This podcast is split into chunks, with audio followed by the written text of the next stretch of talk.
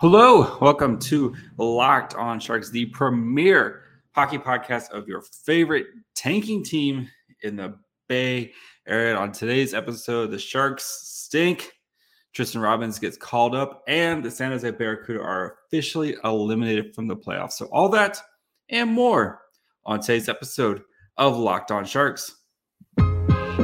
Your Locked On Sharks, your daily podcast on the San Jose Sharks. Part of the Locked On Podcast Network, your team every day.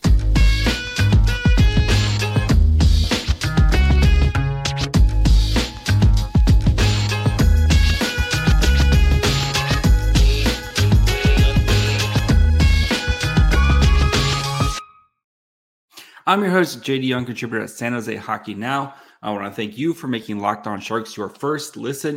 You can subscribe or follow for free wherever you get podcasts. And, of course, you can watch on YouTube as well. Make sure you guys click for the notifications. That way you know when the latest episode is available. And we have a bunch to get into this weekend with the San Jose hockey weekend basically coming to an end here for their season with the Barracuda officially being eliminated with Tucson's come-from-behind victory. Meaning next weekend's games are nothing. We also have call-ups for Robins and Knyzhov.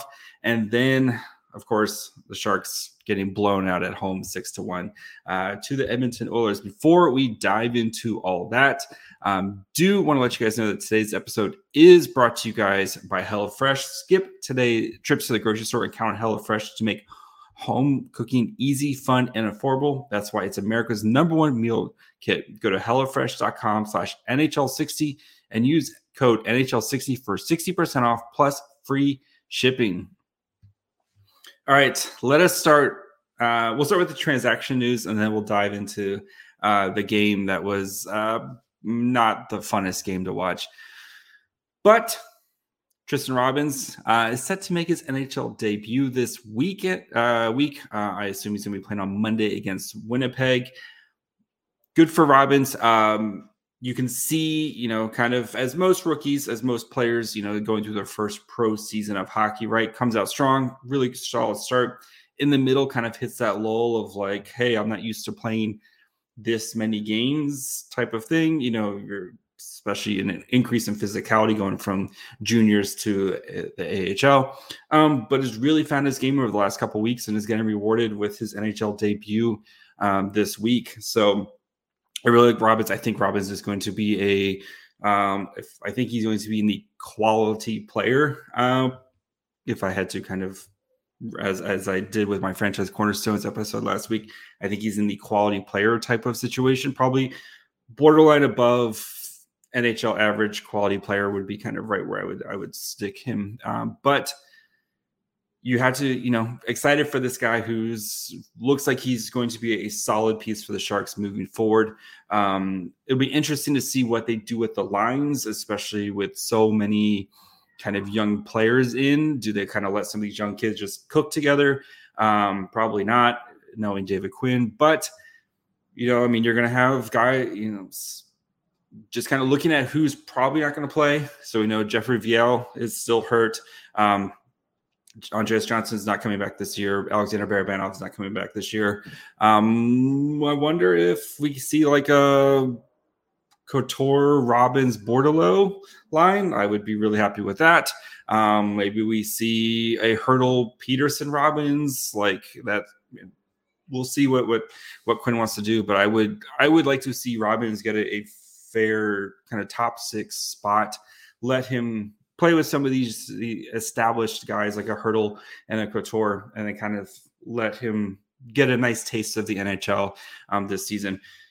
This will be good for, again, you kind of see what the NHL is like, kind of gives you that nice little bump, that nice little, reward for such a long season. And then as you go into the off season, you kind of know, okay, like, this is the mindset. This is what I have to kind of work towards to become an everyday NHL player. So I still expect Robins to be starting on the Barracuda next year.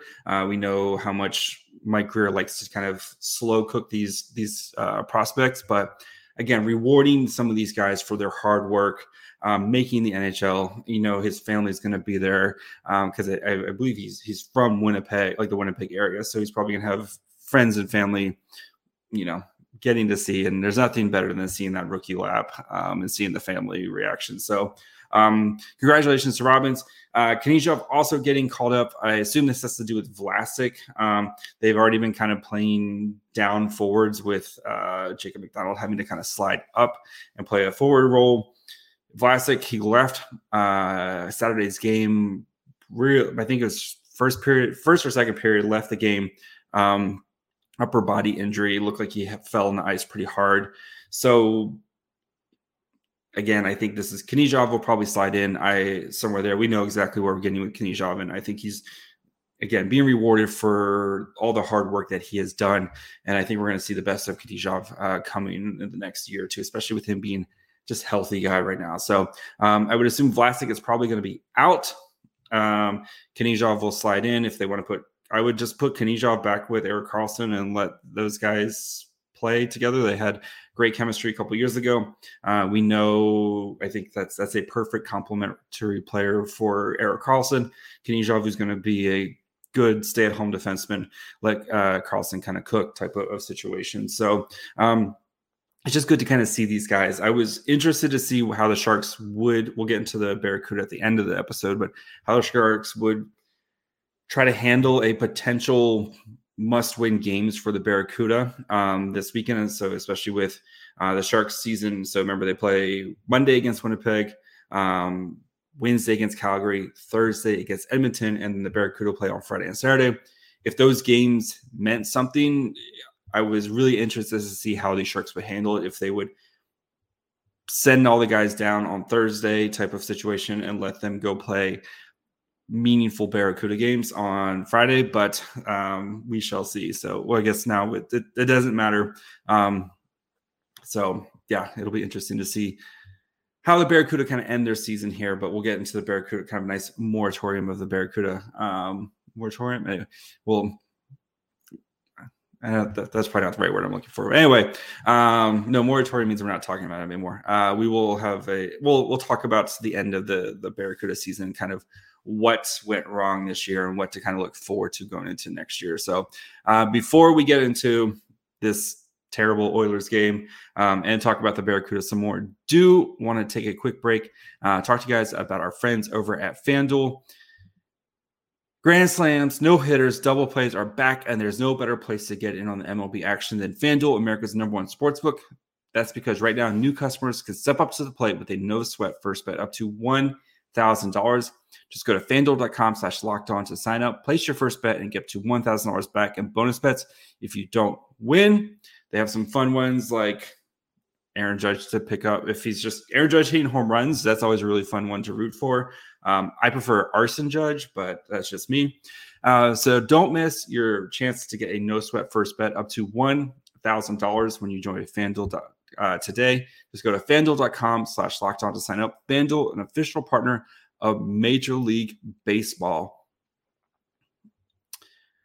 All right. Yeah, there wasn't much to take from, at least from the Sharks' perspective, right? We know who Edmonton is. Edmonton at this point is a well-oiled machine who is ready to go on a deep, deep playoff run. Connor McDavid, very good at hockey. 150 points for Connor McDavid. Absolute insanity this season. Only the sixth player to do that. I was thinking, which one is a bigger accomplishment, Connor McDavid's 150 points or Erik Karlsson as a defenseman getting 100 points? And I really couldn't decide. I don't know. I'm because what Connor McDavid is doing is special, and it's almost what we almost kind of take it for granted. Just because it's like, oh yeah, it's just Connor McDavid. Connor McDavid doing something we haven't seen since Mario Lemieux. Mario Lemieux also very good at hockey, and 150 points, and it was just kind of like, yep, cool. Yeah, we kind of expect that from Connor McDavid type of situation. So, and then you have Erik Karlsson, who's stuck at 98 points right now. I know he's got 3 games left to get 2 points. I think he gets it done. I know I mean, so they're playing Winnipeg, who's fighting for the playoff lives. They're playing Calgary, who I think is almost out of it. Where are they at? It's pretty close. They are technically fighting for their playoffs lives here. So you know they're points behind the Jets. So both the Jets and Calgary need these wins. Edmonton is 2 points behind Vegas for the Pacific. So Edmonton might not have anything to play for by Friday anyway, or by Thursday anyway. But I still think, though, Erik Karlsson, he will get his 2 points to get to 100. So it's just an interesting, you know, I think Erik Karlsson, again, Erik Karlsson's doing something we haven't seen it from a defenseman in 30 plus years, especially since the way NHL scoring is now compared to what it was basically for the past 30 years. I know scoring is going up, which is good, more exciting, more fun hockey. But it is tough. Connor McDavid is the best player in the world. I don't know. What do you guys think? I think it's tough for me to decide which one I like, which accomplishment is more impressive. I think you also have to take into account that Erik Karlsson doesn't have the same talent around him. The Oilers have 300-point scorers, and you can also say Connor McDavid is a big reason why they have 300-point scorers. You know, Leon Draisaitl is pretty good as well too, but like I don't know, I have maybe it's the homerism in me, but I'm leaning slight Karlsson just because we haven't seen it in a longer time, right? And then to the talent around him, it's not like the Sharks are some world beaters that are going to, you know, go, or they're not even a playoff team. They're the fourth worst team in the NHL right now. So I think what he's doing on this bad team is more impressive, if that makes sense. But I'd love to hear what you guys think. Which one's more impressive, Karlsson or McDavid? So, yeah, Sharks played bad. Edmonton kind of just did what they wanted in this game. A million shots up front. Yeah. So dig into the stats of this game.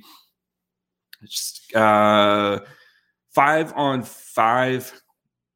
The Sharks had 55 to 51 shot attempts. So the Sharks actually did generate more potential offense. Actual shots was 23 to 32. Scoring chances for were 38 to 32 in favor of the Sharks. High danger chances 15 to 19 in favor of the Oilers. 2.61 to 3.53 expected goals for at 5-on-5. So while the Sharks did take more, the Oilers were just like all their shots are just right in front of James Reimer. Just it's dark blue. If you're looking at natural stat trick, excuse me.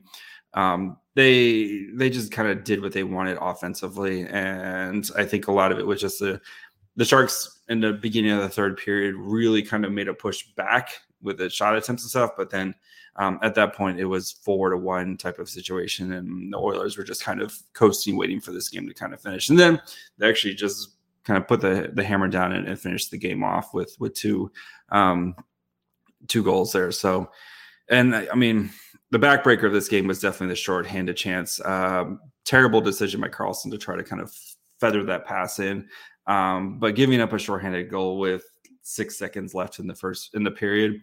That was the backbreaker. If the Sharks had scored on that power play and made it 3-2, then you can maybe start to kind of talk yourself into this game. Very interesting third period, but just terrible decision by Karlsson. You're gonna have to live with those. For every one of those, you're gonna get, you know, five amazing plays. So it happens. Type of situation. The Lions. So we had Zetterland, Sturm, Sveshnikov played together.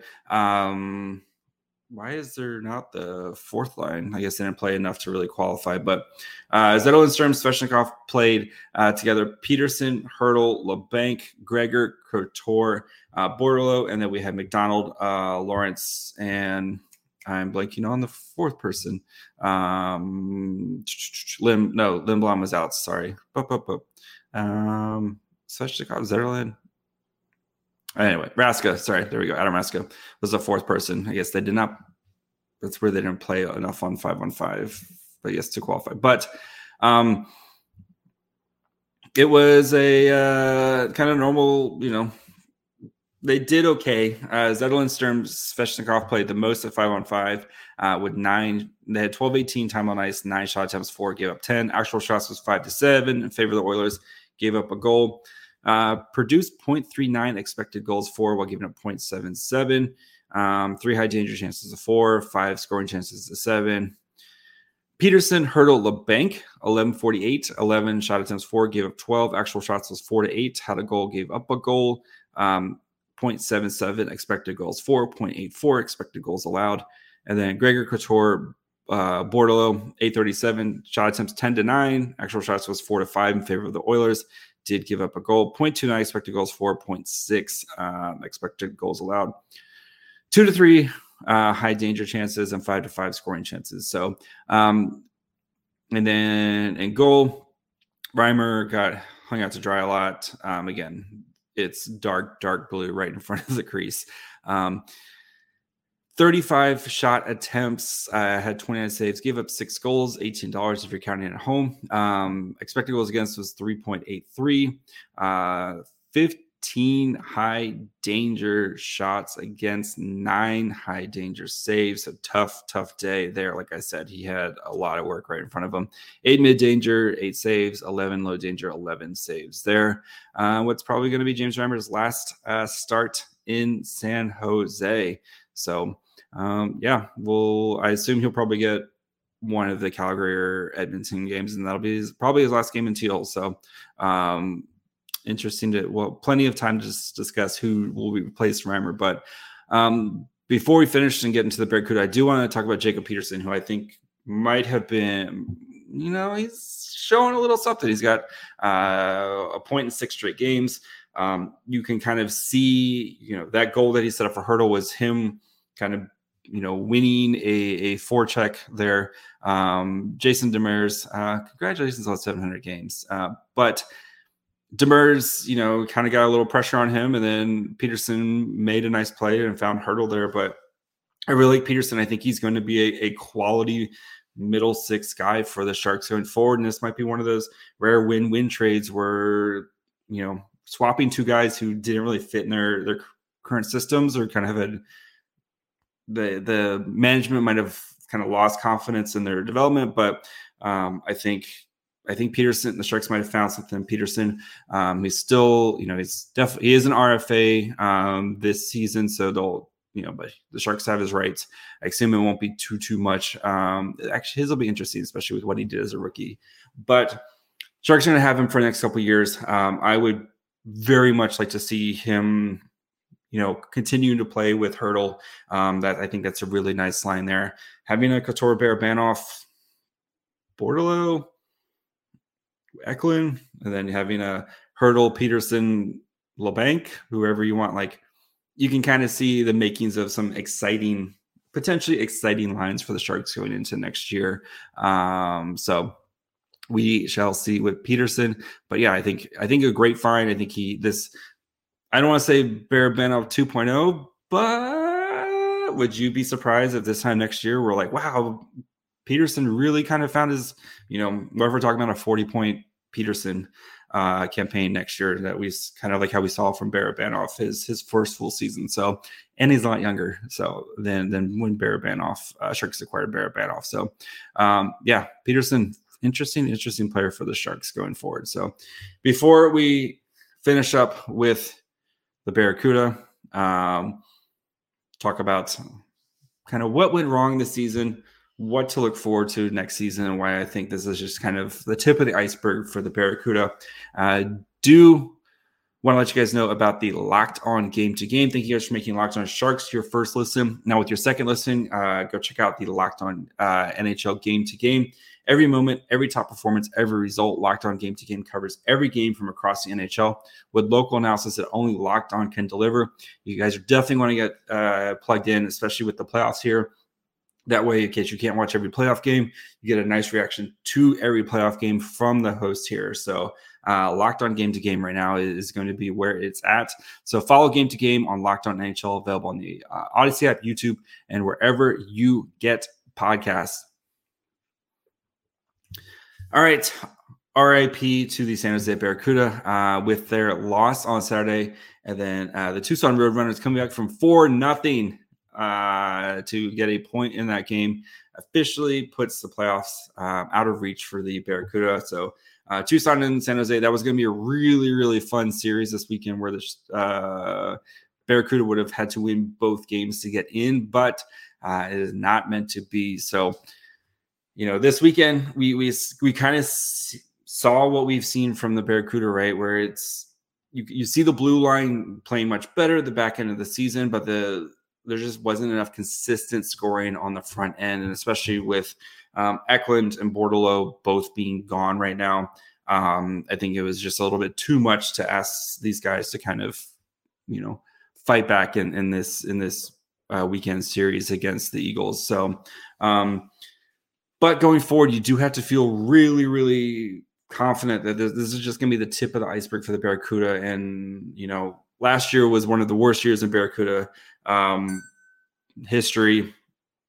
This year definitely had its moments, just the lack of consistency. And that's what's going to happen sometimes, especially when you have young players, right? How many guys on the Barracuda was this their first full season of professional hockey, right? You know, Eklund, first full season in North America, right? Brandon Coe, first full season. Ozzy, first season out of juniors. Gushchin, first season out of juniors. Robins, Bordello, like a lot of these guys, this was the first full season for them. So you got to feel like that second season now that they've gone through it. They've been through the battles. They know what to expect now in a full season. Going into next year, I assume Robbins, Ozzy, maybe Bordello. We'll see. I still think Bordello makes the team out of next year, but definitely had a very slow end to this season, both in the Barracuda and in the NHL. But, you know, you're going to have a lot of these guys are going to be going into year two of their professional. And I think they're going to be better prepared for what to expect for an entire season. We've talked about before how this blue line has been remade. You know, Shakir Mukamadulin really found his groove down at the end of the stretch. I think a full off season for him, knowing he's going to be playing professional hockey in America, learning the actual system, getting to know his teammates. Expect him to have I think he's going to have a great season next year. Nick Chichek, you know exactly what you're getting out of him. You know, you're going to have Art Knyzhov, Ohotuk. I just got to work on his name some more. Coming back from an injury. I hope the Sharks re-sign Derek Pouliot. Like, you're going to have a lot of guys coming back and expect this team to be just more consistent. I think that's the big thing, is this team is more consistent. They're going to do a lot better. They'll see what they do with Aaron Dell. I know Aaron Dell got basically every start down the stretch here, but Vitu Makanemi comes back healthy. You're going to have Strauss Mann in the picture, right? You're going to also have Magnus Krona in the picture as well. I think the goaltending's got some promise.